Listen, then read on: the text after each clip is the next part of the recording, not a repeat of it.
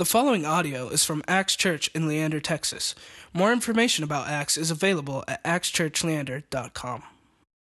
All right. Well, uh, hey, we are uh, in a new series that we're starting today uh, called Frequently Asked Questions. Uh, and, and I'm not sure how frequently these questions are asked, but what we did for the last two weeks is uh, we asked y'all through our app, through online uh, social media stuff, and, and through right here with real pen and paper uh, to submit any questions that you maybe have that you'd want us to cover uh, this summer. Questions on life, God, Bible, whatever. Uh, and then the promise is this summer we're going to be digging through those kind of week uh, after week. And, and I'm looking forward to the series, but I'm just going to tell y'all, like, it's going to be weird okay? It's going to be a different sort of series. I'm going to speak differently than I normally do. Like, it's just going to be odd, so just brace yourselves. If you brought a friend today and you're like, he's not normally like this, like, it's true, okay? It's just going to be different, okay?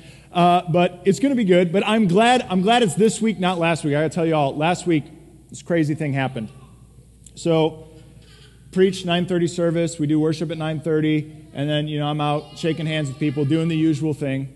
And, uh, and I look up, and coming in the door was the first person who ever formally taught me to teach the Bible. Uh, from he lives in Milwaukee, Wisconsin, so he was not who I was expecting to see come through the door. Uh, but but he was uh, it's Dr. Daniel Pablo. He's got his PhD uh, from Princeton. Uh, he literally is the lead editor in the Bible that I use, uh, the study Bible I use. So, like, 1% of his mental knowledge could just crush anything I say, right? And so he walks in the door, and I was like, oh, Lord. Like, what is going to happen? Uh, at any rate, and I don't, I don't normally get nervous when I speak anymore. I just, it's what I do, it's life. Uh, but for the first time in a long time, before I got up to preach at 11 a.m., I was real nervous. I was like, he is going to just smoke me afterwards. Uh, and so I get up, did my thing. Uh, good news is, he's back in Wisconsin this week, right? So, so we don't have to worry about it now. Uh, incidentally, though, he pulled me aside afterwards and he's like, Gabe, that was an A plus. I'm not kidding. That's what he said, which he never gave me an undergrad. So I was like, all right. Um, but, uh, but nevertheless, uh, we, we get to, to press on today. Uh, and so, so I'm excited for that. Um, so we, for this series, y'all submitted about 20 questions uh, that we have to go through. Uh, 50 if you count all the nonsense ones that Tanner put in there. Um, but, um, but 20, and of course, we're not, we're not going to do a 20 week series, and some of the questions uh, are just not long enough for a sermon. Like they're just kind of a simple yes or no. And so, so we're not going to be able to do that. So, what I've done is kind of compiled them all into to sort of uh, topics that we're going to group the questions in together. And so, let me just go through the series with you. I don't normally do this. Once again, it's weird. Okay? Uh, but today, we're going to talk about death. Happy summer. Next week, we're going to talk about world religions. And really, the, the question that triggered that was someone wrote a question is, is how do we love our Muslim neighbors, which is a, a great question in this day and age. So, we're going to be talking about that next week. Week after that, we're going to look at questions on denominations, Christian denominations. Uh, Dr. Grant Carey is going to walk us through that. Uh, and so, what are the distinctions between some of them? Are Mormons Christians? Another question that was asked is why here do we use wine and not grape juice? Some denominations use grape juice. We're going to talk through some of those small, small picture things and some big picture things. Uh, the next week, June 26th, is going to be questions on election. This is not about the political presidential election, okay? Uh, this is about God's election. That the Bible seems pretty clear that before the foundation of time, God chose people to be saved. He chose you to be saved. Uh, but not everyone knows him. Not everyone knows Jesus. And it also says in the Bible that he wants all people to be saved. So if he chose some, not others, we call this the crux theologorum. How does that all work? The, cross of theology. Anyways, okay, so how does that all work? We're going to dig into that. The hardness of Pharaoh's heart in Exodus. If you ever dug into that, it's going to be awful to prepare for. Um, and then the next week is, uh, is going to be Ascending Sunday, so we, will we'll still gather here, but we'll do a short message and, and just a short devotion that won't touch on this series. Week after that, July 10th, we're going to do questions on the Bible. Uh, some folks ask, where does it say in the Bible that Jesus descended into hell? We confess that every week in the Creed. Where, where is that even? Uh, how do we read Leviticus? Like, what good is learning how to properly butcher a goat doing me today? Uh, you know, these sorts of things. How many people were around when Cain and Abel were living? And so I'm actually really excited. I'll be co teaching that one. Uh, we've got an Old Testament scholar who's kind of toe in, toe out with our church, but I've asked him to, uh, to teach with me uh, that Sunday. And so he's going to come in. He's finishing up his doctorate at, at UT uh, in Hebrew, Hebrew studies. So that'll be awesome. Final week, we're going to do questions on morality. people ask questions like uh, Is there any sin that can't be forgiven by God? Is it better to get a divorce or stay in an abusive marriage? Uh, should we bother going to church on Sundays? Why is that a thing that we do? Uh, and then this came in like last minute, and so we may tag another week on. We're just not going to have time to fit in there, but uh, Jesus and, and, homosexuality, which is kind of the topic of our day. So we may tag another week on and just do that whole week on there. Um, we'll see how that all lines up, but th- that'll be the hope. So that's the series. Um, excited for it, be stuff to dig into. And, and let me just say, I know summer's crazy. I mean, you can even tell today, like, it, it, people are traveling. We're busy. You're dropping kids off at camp. You're going on vacation, that sort of thing. Uh, so if you missed one of these and you're like, oh man, I really kind of wanted to see where we went with all that, uh, you can download our app and you can stream our messages right off the app, or you just look on, pod, on, on iTunes and type in Acts Church Leander, and you can uh, find all our stuff on there if you want to follow along. All right? So let's get going. Questions on death. Happy summer, okay? Uh, so, so as we get into it, let me just lay out the questions that came in. Uh, these are the questions that y'all submitted that we're going to cover today. Uh, and so we'll have them up here, I believe. Uh, the first one was uh, Do all dogs go to heaven? I don't know if that was a joke or not, uh, but it's actually a good question. So, so we are going to go into it. where does our soul go when we die? Is cremation okay? what happens to animals when they die? And if someone commits suicide, do they go to hell? Okay, so kind of ranging in seriousness here, but we're going to try and cover all of them today. Uh, we will. Uh, and, and, uh, and we'll get it done. So, so as we get into this text, though, and before we really even get into answer these questions, I got to lay out a few more ground rules, okay? A few more. First one is this is, uh, how do I put it? A sensitive topic, right? You dig into death, it's a sensitive topic. And so talking about it uh, can be hard. And some of you maybe have recently lost loved ones. And the reality is, all of us have been affected by death. We've all lost loved ones. And I get that. I just want you to know, though, for the sake of brevity, uh, there's going to be some times this morning where I talk about death uh, kind of cavalierly. Um, and I maybe land on some answers and go in some ways where you're like, I'm really offended by that, or I don't really like that, or Gabe's an idiot, Wh- whatever it is. If that happens, that's fine, okay? Uh, what I want you to do, though, is don't storm off and be like, I can't believe he said that. We're never touching this again. No, no. My email address is on the website if you don't have it. My phone number is on our website if you don't have it. Contact me, talk to me, we can walk through it. Okay? I understand this is sensitive, but I want to try and articulate as well as I can what Scripture says about these things. Uh, ground rule number two is uh, flowing off of that. I'm only going to speak where Scripture speaks. Okay? And where Scripture is silent, I'm going to be silent. And so, what that means is that when it comes to answering these questions, they're not always super cut and dry. it's not like the Bible's like, ah, well, they asked that question. We'll just add that in First Gabe chapter. It just is not there, right? And so, so there's going to be times where I have to just not say anything. And you may not like the answer. It may be like, well, who knows?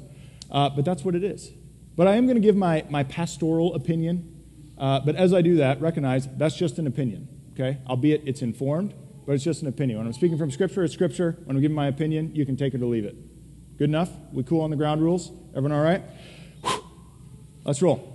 Life after death. What is life after death? Uh, if you have been around Acts Church Leander very much at all, you know that a big soapbox of mine is how we think of life after death. And, and the reason why this is such a soapbox for me is because I think so much of our culture is like so confused about it. Like, because most of our imagination on life after death is really shaped not by the Bible, but by medieval artwork, by Dante's Inferno, by sort of weird American Christian literature from the 90s, uh, both the 1890s and the 1990s, uh, and, and sort of the, the cartoonish images that we get at like Torchy's Tacos, right? And great tacos, bad theology. Uh, and so, frankly, none of that is really how the Bible talks about life after death. It's just not. Because they've all got this sort of notion that works like this you die, and either you float away into heaven or you go down to hell and there's the guys with pitchforks shake, uh, chasing you around. But it just isn't how the Bible talks about life after death. And so we're just going to go like crazy simple, step by step. What does the Bible say when happens when you die? Okay? So the first thing the Bible says when you die is that your soul and your body separate. Okay? So clearly your body's going in the ground. We all see that. And that your soul, uh, in Freudian terms, your ego, the essence of, of who you are, separates from your body. Uh, St. Peter talks about this in 2 Peter chapter 1. St. Paul talks about this in 2 Corinthians 5. All right, so scripture's clear. You die, soul, body, separate.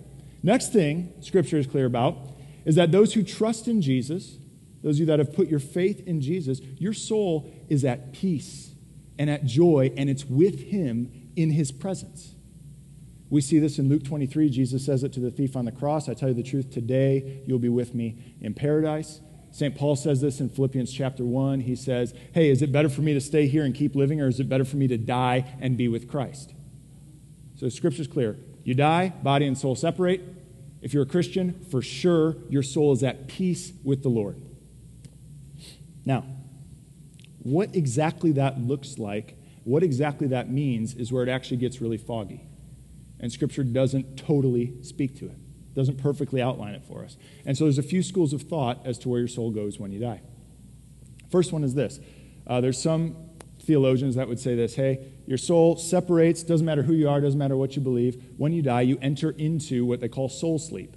And you're just kind of hanging out, sleeping for however many thousands of years it takes until Jesus comes back and raises people from the dead. But you're at peace, you're at rest, you're before the Lord, things are good, you're just kind of sleeping until Jesus raises everyone back to the dead and soul and body are reunited. Okay? Then there's a second group that sort of adds a nuance to that. And they'd say, hey, those who trust in Jesus, who know him, their soul's at peace. They're hanging out with him, waiting for soul and body to be reunited at the resurrection of the dead. But those who don't know Jesus, now, things aren't looking so good for them. They're, they're maybe not in their eternal home, but their soul is not at rest. They're not at peace, waiting for the resurrection of the dead and the final judgment. Okay, tracking with me so far? Then there's a third group of theologians that would say this hey, well, when you die and soul and body separate, time kind of stops working the way it does here. The rules of time that we follow in, on this side of eternity don't really work once you die. And so when you die, your soul and body do separate, but it's maybe it just feels like a moment. It's just like a breath. And then you wake up, maybe 3,000 years in the future, when Jesus has come back and raises us all to new life, and soul and body are together, and you just go right into Judgment Day. And if you know the Lord, you go into your uh, eternal destiny with Him. Once again, Scripture doesn't give us a super concrete answer on this. Okay? But if you want my pastoral opinion, uh, here it is. I, I fall into the third group of theologians. I believe that, that when you die, your soul and body separate for a moment, but then you just kind of flash forward to whenever the time is when Jesus comes back. You're resurrected, uh, reunited, you're at Judgment Day, and if you know Jesus, new heavens, new earth. And if you don't, you face God's judgment. That's what, that's what I land here. And I land here mostly because of Jesus' words in Luke 23, where he says to the thief on the cross, Today you'll be with me in paradise. So today, meaning not 3,000 years from now or whenever he's going to come, and he says paradise, right? Not some weird limbo state, not some soul sleep, but he says paradise. And paradise is often a word used in the Bible to describe the Garden of Eden. And what we'll get to in Revelation 22 is that our future eternity, our hope, is very much a Garden of Eden type existence. And so that's, that's kind of why I land on that.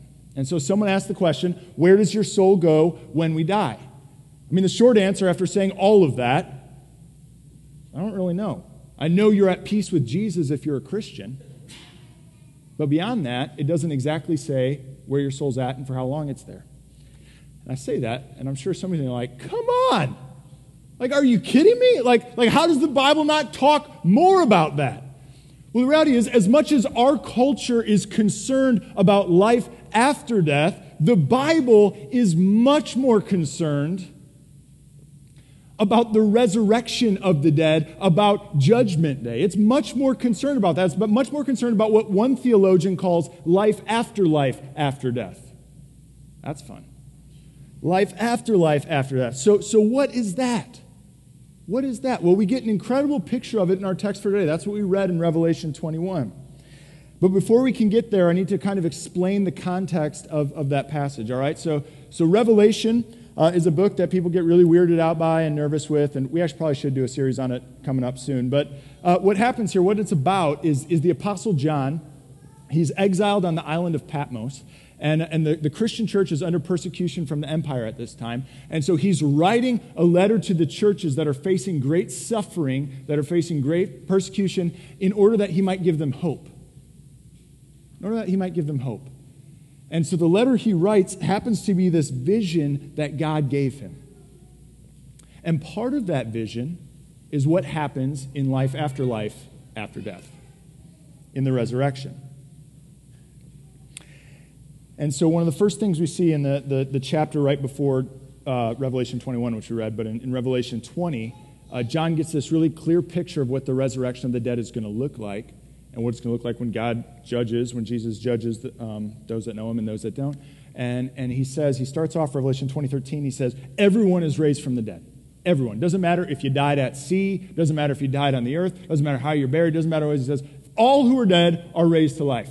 Uh, and so, real quick, someone asks, is cremation okay? Uh, the answer is yes. Because God, however He's going to do it, doesn't really matter how your body decomposes, He's going to bring it back together with your soul on this day that, that is awaiting us. And so, a quick note on that. Uh, I don't know what your guys' plans are for the resurrection of the dead, if you've made them yet. Um, I've made mine. It's going to be awesome. Okay, ready? Uh, some of you have heard this. I'm really excited. Uh, so, uh, I'm, I'm an organ donor. Check this out, right? So, when I die, they're going to harvest my organs, give them to people who need them. Great. Then I'm going to get cremated.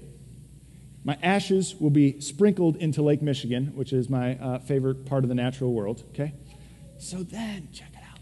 When Jesus comes back, raises us to new life, all my ashes in Lake Michigan are going to start swirling around and my organs, which are in other people, are going to come zooming out of them, right? And I'm just going to come up and like flip my hair back like Ariel in The Little Mermaid. So that's my plan. Uh, it's going to be great, okay? So you guys figure yours out, but, but that's my dream. Um, all right. Back to Revelation 20. Uh, so, so, so all the dead are raised, some more glamorous than others, uh, and, and, then, and then we're judged and then we're judged. And, uh, and what it says about how that works is that if your name, if, if you're in Christ, John says in Revelation 20, if you're in Christ, your name is in the book of life. Boom, good to go.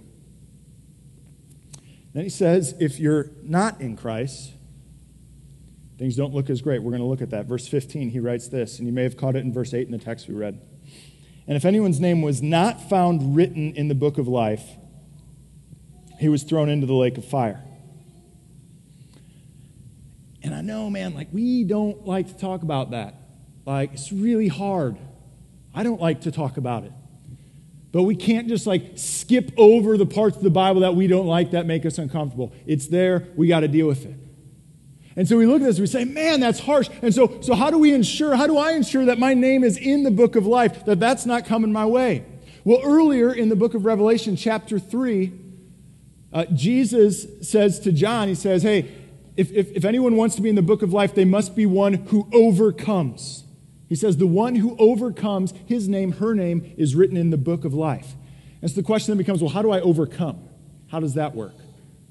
Well, in John 16, uh, Jesus is talking to his disciples, and he says, uh, In this world you will have trouble, but take heart, I've overcome the world.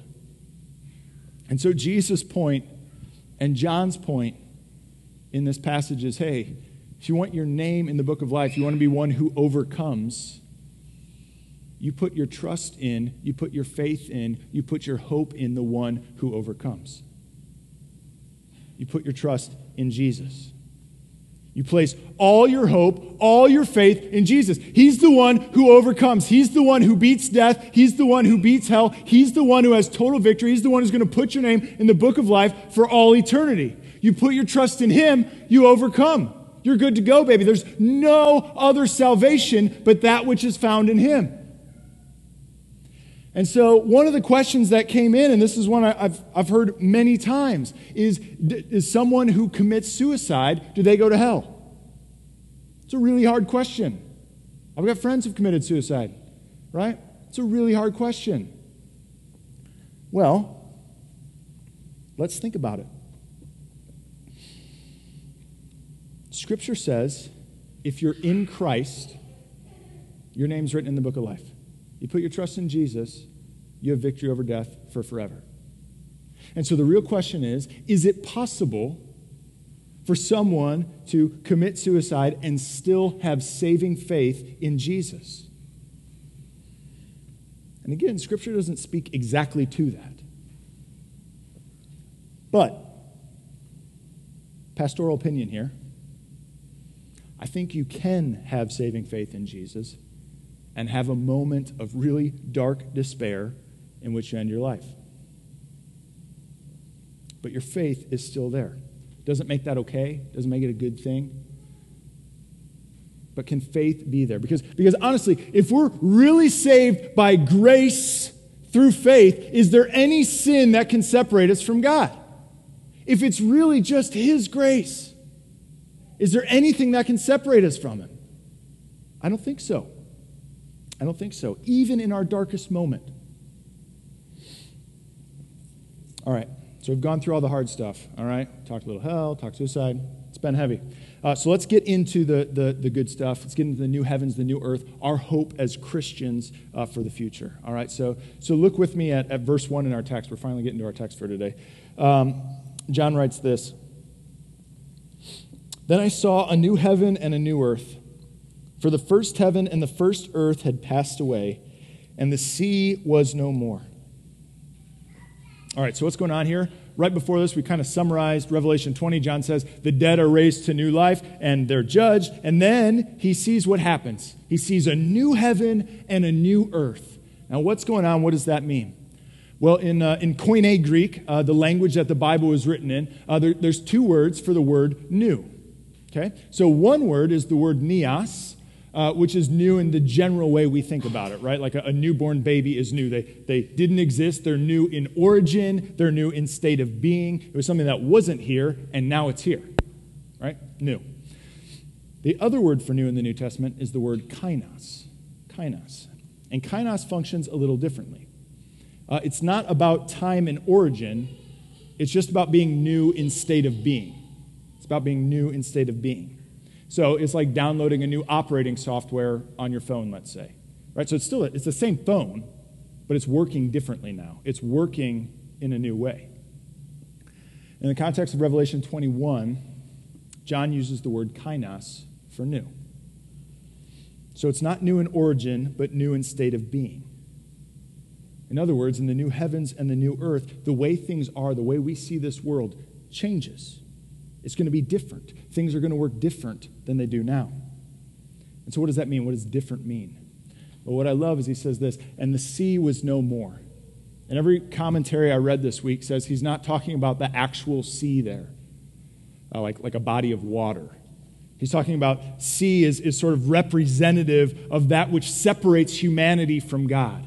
Sea is sort of representative of sort of the chaos and the brokenness that's brought on by sin and death. And it says, that's done away with. It's no more. Things are new. The world isn't going to work that way anymore. And so we say, hey, well, what does that look like? How does that world look? And so then John describes it in the next few verses. Look with me at 2 to 4. He says, And I saw the holy city, New Jerusalem, coming down out of heaven from God prepared as a bride adorned for her husband. And I heard a loud voice from the throne saying, Behold, the dwelling place of God is with man. He will dwell with them, and they will be his people. And God himself will be with them as their God.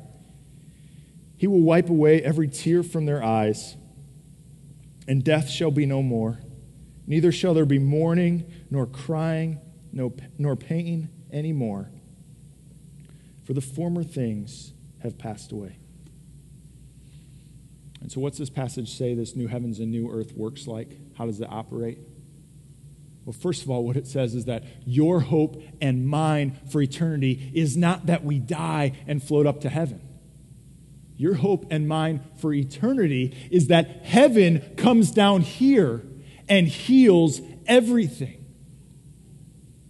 that God's restorative presence is here, and all the pain and all this suffering in the world is done away with. That sickness and abuse and injustice and racism and hunger and pain and insecurity and all the problems we see are just gone. And all that's there is God's healing presence. And it fully comes to dwell with us, his people, his people of all nations. But it gets even better because what we see in this picture is that it's not just about God and people being restored, but it's actually about God renewing all of creation. Everything.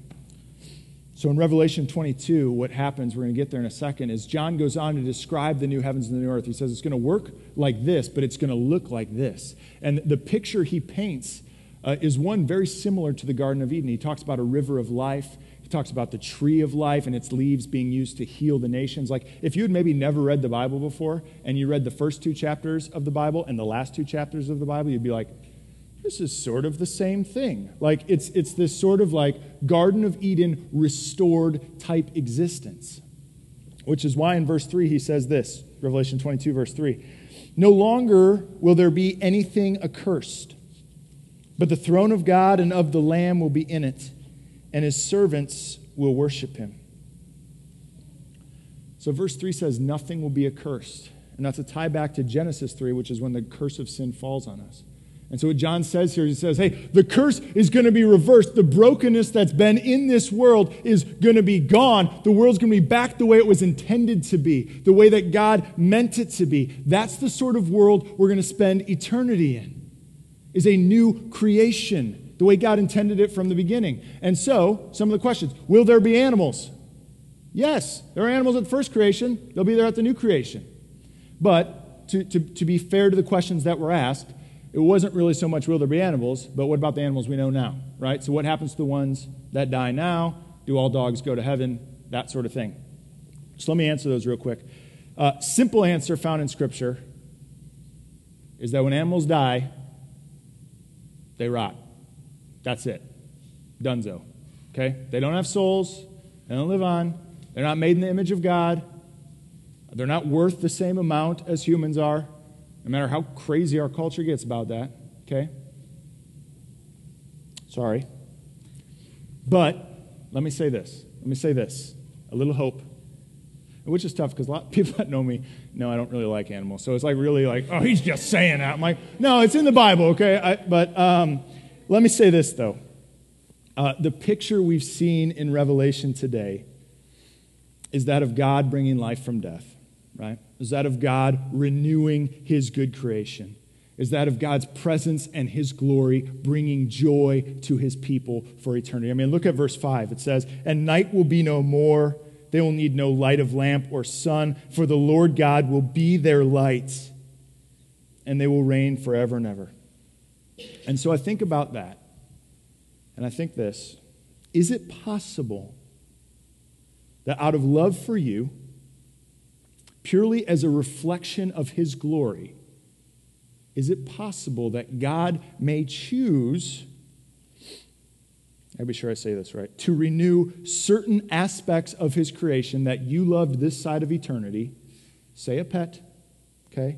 Is it possible that that would be there as a source of joy, as a symbol of God's glory, that that would be there? Pastoral opinion again, I'd say it's entirely possible. It's possible, okay? It's not in the Bible. Just me throwing it out there, giving hope to all the kids. All right, and Lindsay. All right. Um, so, uh, so we, we've made it through the questions. All right, we've journeyed through. We're alive. Went through the heavy stuff. Went through the light stuff. So, what does this all have to do with today? All right, like like talking about heaven, hell, end of the world, all this crazy stuff. How does that affect how I live right now? Well, let me just wrap us up and, just try and put a little bow on this for us. Um, so, the first funeral I ever did uh, was actually not that long ago. It was about two years ago. And, uh, and it's for uh, my wife Melissa's Aunt Kathy. And, uh, and so we flew up to Wisconsin, that's where she's from, and, and went to do it. And, and Aunt Kathy was like an awesome lady, just awesome. It was a super easy funeral to do because uh, she, she was amazing. She's the best hugger in the world. Uh, you know, she's a, a, Midwestern lady, and she had a Midwestern lady uh, body type, the, the winter layer where you just hug and you just sink in and you know the world is going to be okay, you know? And, uh, and she was just a, a, sweet, sweet lady. And not only that, she was an incredibly generous lady. Uh, literally, to get this church up and running, she donated thousands of her own dollars. She lives in, or lived in Marshfield, Wisconsin, gave thousands of dollars to start a church in Leander, Texas. That's just the kind of lady uh, that she was. And, and so when she passed away, I sat down with her mom, Melissa's grandma, and I said, Hey, do, do you have any um, Bible passages or anything like that, that that you'd want read or that you'd want the message based on. uh, for, for her funeral. And without skipping a beat, Melissa's grandma goes 1 John 4.19.